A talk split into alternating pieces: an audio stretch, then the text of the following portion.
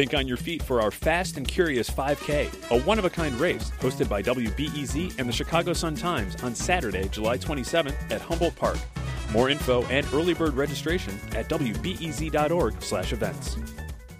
I'm Sasha Ann Simons, and this is Reset. All this week on Reset, we're taking a closer look at inequities in vaccine access and distribution in the Chicago region. And we're talking with the people working to set it right. It's the latest in our series, Closing the Gap, where we explore disparities in our area and talk solutions. The fact of the matter is that the COVID 19 pandemic has exposed the magnitude of, of health inequities in the United States. It's highlighted structural racism, our institutions, practices, and policies and the mortality rate is, is more than twice as high in black, Latinx, and indigenous populations than in white populations. And a lot of data reveals that there's a very strong socioeconomic component. That's Audra Wilson, president and CEO of the Shriver Center on Poverty Law. According to recent info from the city, half of the Chicagoans who've gotten a vaccine so far are white. Just 17% are Latino, 15% are black, and 14% are Asian. Health officials and researchers say one way to make distribution more diverse is to make vaccine trials more diverse.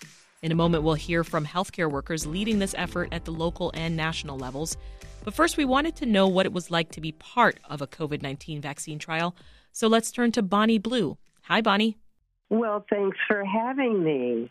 Also with us is Eduardo Rolox. Hi, Eduardo. Hi.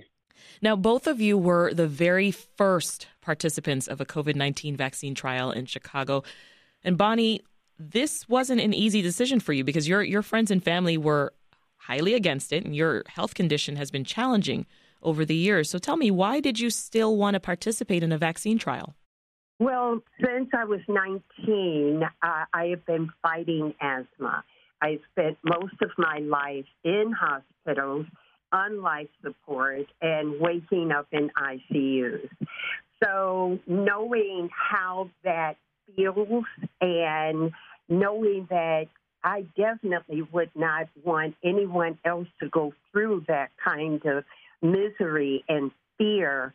I felt it was my responsibility to step forward and put myself out there, take the vaccine or be part of the trial so that others can see that it's safe. Because if I can take the vaccine, whether or not it was during the trial or afterwards, with my health issues, I'm fine, then you will be all right. Yeah. How did you feel though? Were, were you nervous? It's got to be an emotional roller coaster taking part in a vaccine trial for the deadliest pandemic in, in a century in this country. Yes, and let me tell you, I prayed a lot. I think I might have worked God's last nerves because I kept saying, okay, if I'm not supposed to do this, give me a sign. But what I was getting was that I was calm. I wasn't afraid. I mm-hmm. wasn't nervous. I was just doing it. And they made it so easy for me. Everyone was very friendly. There weren't a lot of people there. Yeah. You know, they made me feel like a fellow human being versus what happens often. Eduardo, let's hear from you because you felt like you needed to step up too, right? And, and participate in this vaccine trial. Tell, tell us more about what made you volunteer. First of all, I wanted to take part in something that was historic in nature and revolutionary because an mRNA vaccine has never made it past clinical trials. And this is very new technology that's very exciting because it has implications way beyond COVID as far as treatments for cardiovascular problems, cancer, multiple sclerosis, and a whole lot of other illnesses. And also, I'm part of a high risk group whose life expectancy is about a week's time if they should come down with COVID complications. Okay. So I really wanted to do something desperately to um, save myself from being in that predicament. And you, you have a perspective here in this conversation, Eduardo, that's unique, right? You identify as Afro Latino? Yes, that is correct. And so you understand then uh, some of the talk that we've had around vaccines and, and hesitancy among the Black and, and Latino populations. Right. So basically, the Latinos really don't know too much about COVID. And the African American um, perspective is that there has been a long and periodic history of African Americans being used for the advancement of medical understanding. And this goes back to Dr. Um, Marion Sims, who is considered the father of gynecology. And he experimented on slave women without the use of anesthetics.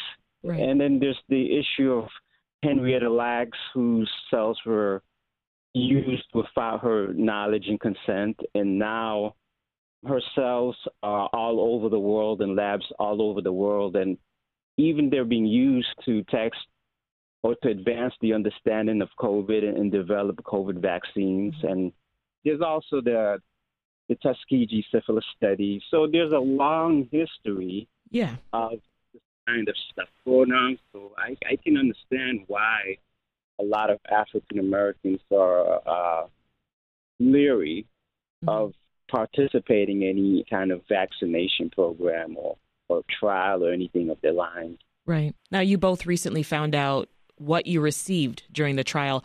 Bonnie, you received the placebo. So, how did you feel throughout the process? Did you have any concerns?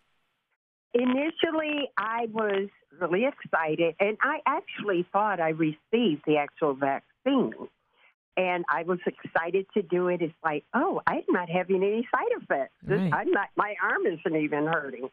So they should have been a clue to me. But even though I thought that I was protected, I still continue to wear my mask.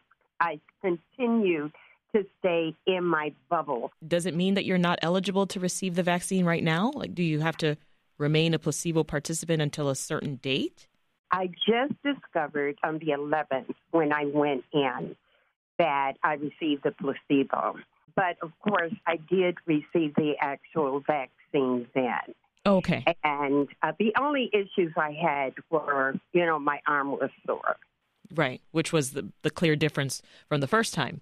Uh, absolutely. Now, absolutely. Eduardo, you actually received the vaccine in your trial. What was your experience like? After I received the first shot, my arm was extremely sore for like about three or four days, to the extent that I called my personal physician and I complained to him about it. And he's a um, infectious disease specialist and immunologist. So he said, "Oh, with that vaccine, that, that's that's a normal reaction to it." So I wasn't particularly concerned. But then after the second shot, I had chills and fevers and headaches and all the side effects that people were complaining about.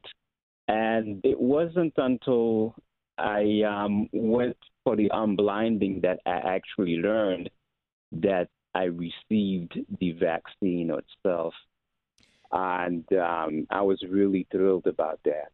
So, before we let you go, tell us, Eduardo, how do you hope your participation will help with this fight against COVID 19? Well, I'm hoping people can see that there is transparency in the process of the vaccine approval. There's a lot of participation by people of color in the study, and people should really lay aside their fears and look towards their best interest, their mm-hmm. best well being. And that's what I would hope that my participation in in this study would cause. Bonnie, uh, I'll give you the last word here. Okay, what my hope is is that people will see and hear regular people such as Eduardo and myself, and we decided to go ahead and do it. And we both have medical issues, and we're still here.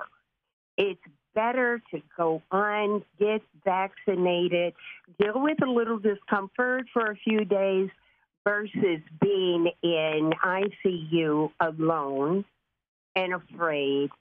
And this was something that could be avoided. That's Bonnie Blue and Eduardo Rolox, the first participants of a COVID 19 vaccine trial in Chicago. They both completed the Moderna vaccine trial at the University of Illinois at Chicago. Bonnie and Eduardo, thanks so much for your time today.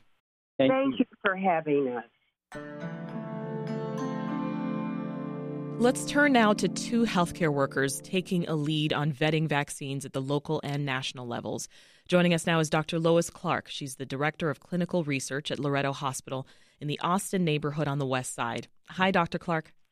Good morning. Also with us is Dr. Lakesha Butler. She's a member of the COVID 19 Task Force on Vaccines and Therapeutics for the National Medical Association, which is the nation's largest and oldest organization representing African American physicians and professionals in the country. And she's also a clinical professor for the School of Pharmacy at Southern Illinois University, Edwardsville. Dr. Butler, welcome to Reset. Thank you so much. Glad to be here. Now, we just heard from two of Chicago's very first vaccine trial participants. They're both people of color and they're in high risk groups. Dr. Butler, I'll start with you. Tell us why diversity is so important in clinical trials, especially in ongoing COVID 19 vaccine trials.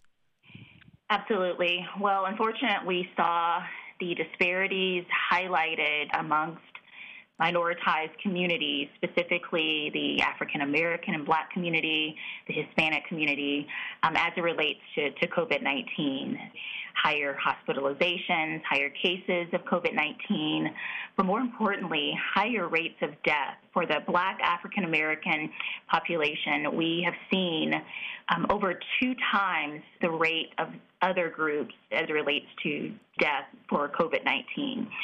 So, because of these disparities, we want to ensure that we understand how the vaccines uh, work in, in these communities, but more importantly, we want to to get the vaccine to these populations, and so distribution is critical. Now, as a member of the COVID nineteen task force for the National Medical Association, you've actually been vetting COVID nineteen vaccine candidates in the clinical process, and you're also the only pharmacist on the panel. What, what's the group's mission Dr. Butler, and why did you want to be a part of the task force?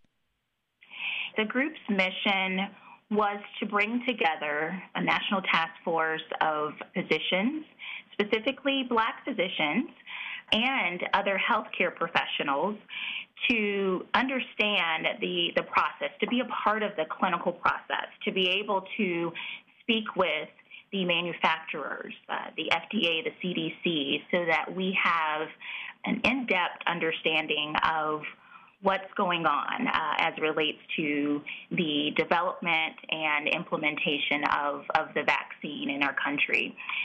The reason for that is specifically we as black healthcare professionals were in fact hesitant about the process. Um, we were hesitant as it relates to the, the speed, uh, the tidal Operation Warp Speed, uh, the inclusion of African Americans in the clinical trial process, and quite frankly, the, the treatment of African Americans in the clinical trial process. There has been a level of socialization from the years of mistreatment and abuse, but specifically the mistrust that is developed in, in this particular community. And so, mm. in order for us to be able to recommend the, the vaccine to our communities and to our patients, we had to address our own hesitancy. And what better way to, than to be a part of vetting the vaccine on, on a grander level? So, do you feel more confident now? Absolutely. Being a part of this process has been quite insightful. My hesitancy is, in fact, gone. Um, I just recently had my, my first dose of the Moderna vaccine uh, two weeks ago.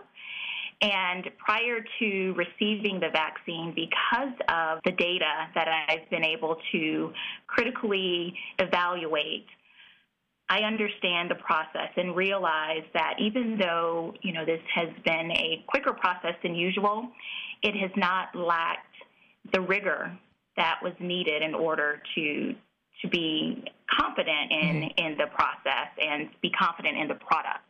Now, Dr. Clark, I want to bring you into this conversation because COVID 19 vaccine trials at Loretto Hospital, they're expected to start in March. Now, ensuring diversity in these trials is a top priority for the hospital. So, can you tell us more about that and how Loretto is trying to make sure that that actually happens? Yes.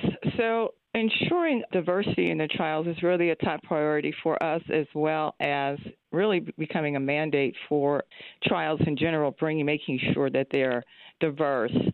We wanted to bring this to the community specifically our community, which is largely black and brown, so that they would see that we had confidence in the trials and that we are a trusted source of medical information for them. And we're here for them to participate in the trials. So it's not that the virus is necessarily going to choose black or white, but it is as Dr. Butler said, has been harder on our community. So it's important that we participate in these clinical trials. It's important that people feel confident, and that's why we wanted to, by being one of the largest employers in the Austin area and a hospital right in the heart of our community, we wanted to participate in these trials. I want to take a step back, uh, Dr. Clark, because I think the average person, when they hear the phrase vaccine trial, and we hear it so much, some people still don't really understand what that entails. Tell us, like, how long does it take, and how often do you check in with patients, and what if they have an adverse reaction? So, the the vaccine trials, if, if when a person gets on a trial, it may take a year to two years. That doesn't mean that they are here every day, but it does mean that we will be checking in on them for those two years.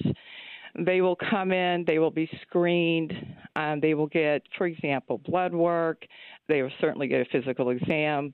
They will become part of the trial after they're screened. And then after that, our team checks in with them on a pre scheduled time, but usually like once a week, and then they come back in for more blood work, more screenings. And so we're with them the whole way through the trial. Mm. They have access to us 24 hours a day, seven days a week, 365. Okay. They will get a way of contacting us if there's any adverse reaction. If they have any questions, we are always here for them. And you're hoping to have 300 participants in these trials. What are you uh-huh. hearing from community members that you've reached out to? we hear the hesitancy, as Dr. Butler was saying. There is mistrust because everyone remembers the Tuskegee trials and the abuse there, and that we have to overcome their mistrust. We want people to understand that it's because of those past abuses that all the safety protocols have been put in place so that that never happens again. Now, Dr. Butler, what are you finding in your research with the task force around COVID 19 vaccine candidates and the clinical process? Now, that's a great question. What, what we're finding is certainly the safety and efficacy associated with, with the, the vaccine candidates. Specifically, we are looking at the number of uh, black participants in the clinical trials. We're looking at if there are any specific differences in the way that individuals responded to, to the vaccine as relates to the, the safety or the side effects, adverse effects in specifically the, the black population and participants. What we're also looking at is how we are continuing to monitor the post surveillance effects of the vaccine. And so there are a number of ways that that is being done by the CDC. V-Safe is, is one in particular. We're also starting to speak with the other vaccine candidate manufacturers, such as AstraZeneca, Johnson & Johnson, to learn more about the platform or the methodology and the mechanism of their specific vaccine candidate. So we know with Pfizer and Moderna that those in particular are using the mRNA platform. But some of the other candidates are, are using other types of modalities. What I'm very proud of is the intentionality and, and getting this significant representation in the clinical trials uh, to date. So to date, we've seen about 10% of the clinical trial participants being African American. And that is significant when we look at or compare to other clinical trials of the past. On average, we normally see between 3 and 5 percent mm. of participation with blacks. And, and so this 10% is significant, and it helps us to be able to translate that to the general community. Wow, that's that's double. That's great. Now, it's not lost on me that I'm, I'm talking right now to two black doctors, right? Black journalist, two black doctors, and I know the emotional toll that this whole thing has taken on me as a journalist, folks reaching out to me, making sure I'm okay, just covering this really heavy topic and, and watching people who look like me get disproportionately impacted by this disease. What does it feel like for you, Dr. Butler? I'll start with you. You know, watching black patients die from this disease at such a higher rate. The best word that I can say is honestly traumatic. You know, the disproportionate effects on our communities has definitely been traumatic. And add on to the other additional traumatic events of this past year, uh, it's been quite important for me to participate in self care and take care of myself mentally. And honestly, I just want to be a part of the solution. And so, being a part of the solution has been educating the community so that we can try to get back to a level of normalcy. But most importantly, for us to have a decline or for us to halt these significant number of deaths in our community and the, the country as a whole. Dr. Clark, how are you doing in all of this? Well, as, as Dr. Butler said, it's been quite difficult.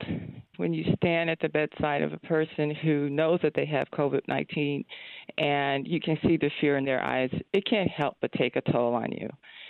So, self care is important, but also continuing the work of caring for patients, inviting people in to learn more about the vaccines, about the vaccine trials, so that they feel confident in the vaccine so that we can become part of the solution since it's had such a terrible, devastating effect on our community, to helping them feel confident in the solutions that we're offering.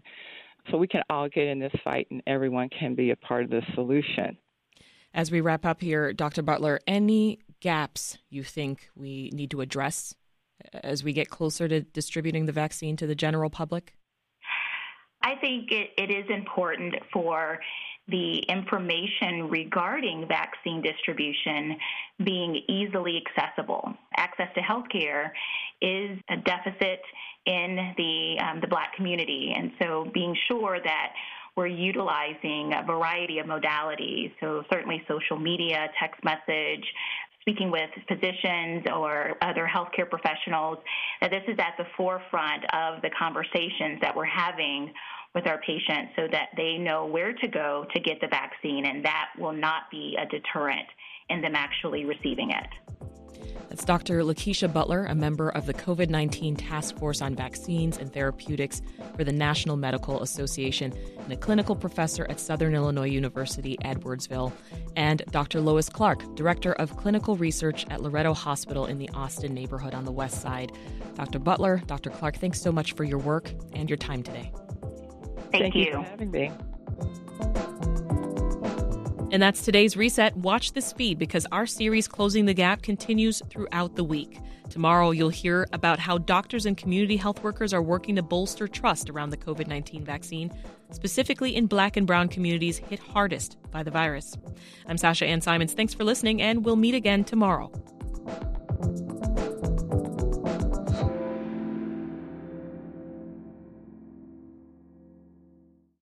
Thanks for listening to the news live on WBEZ and NPR. The WBEZ stream sounds great in the kitchen on your smart speaker and anywhere on the WBEZ app. Listen every day.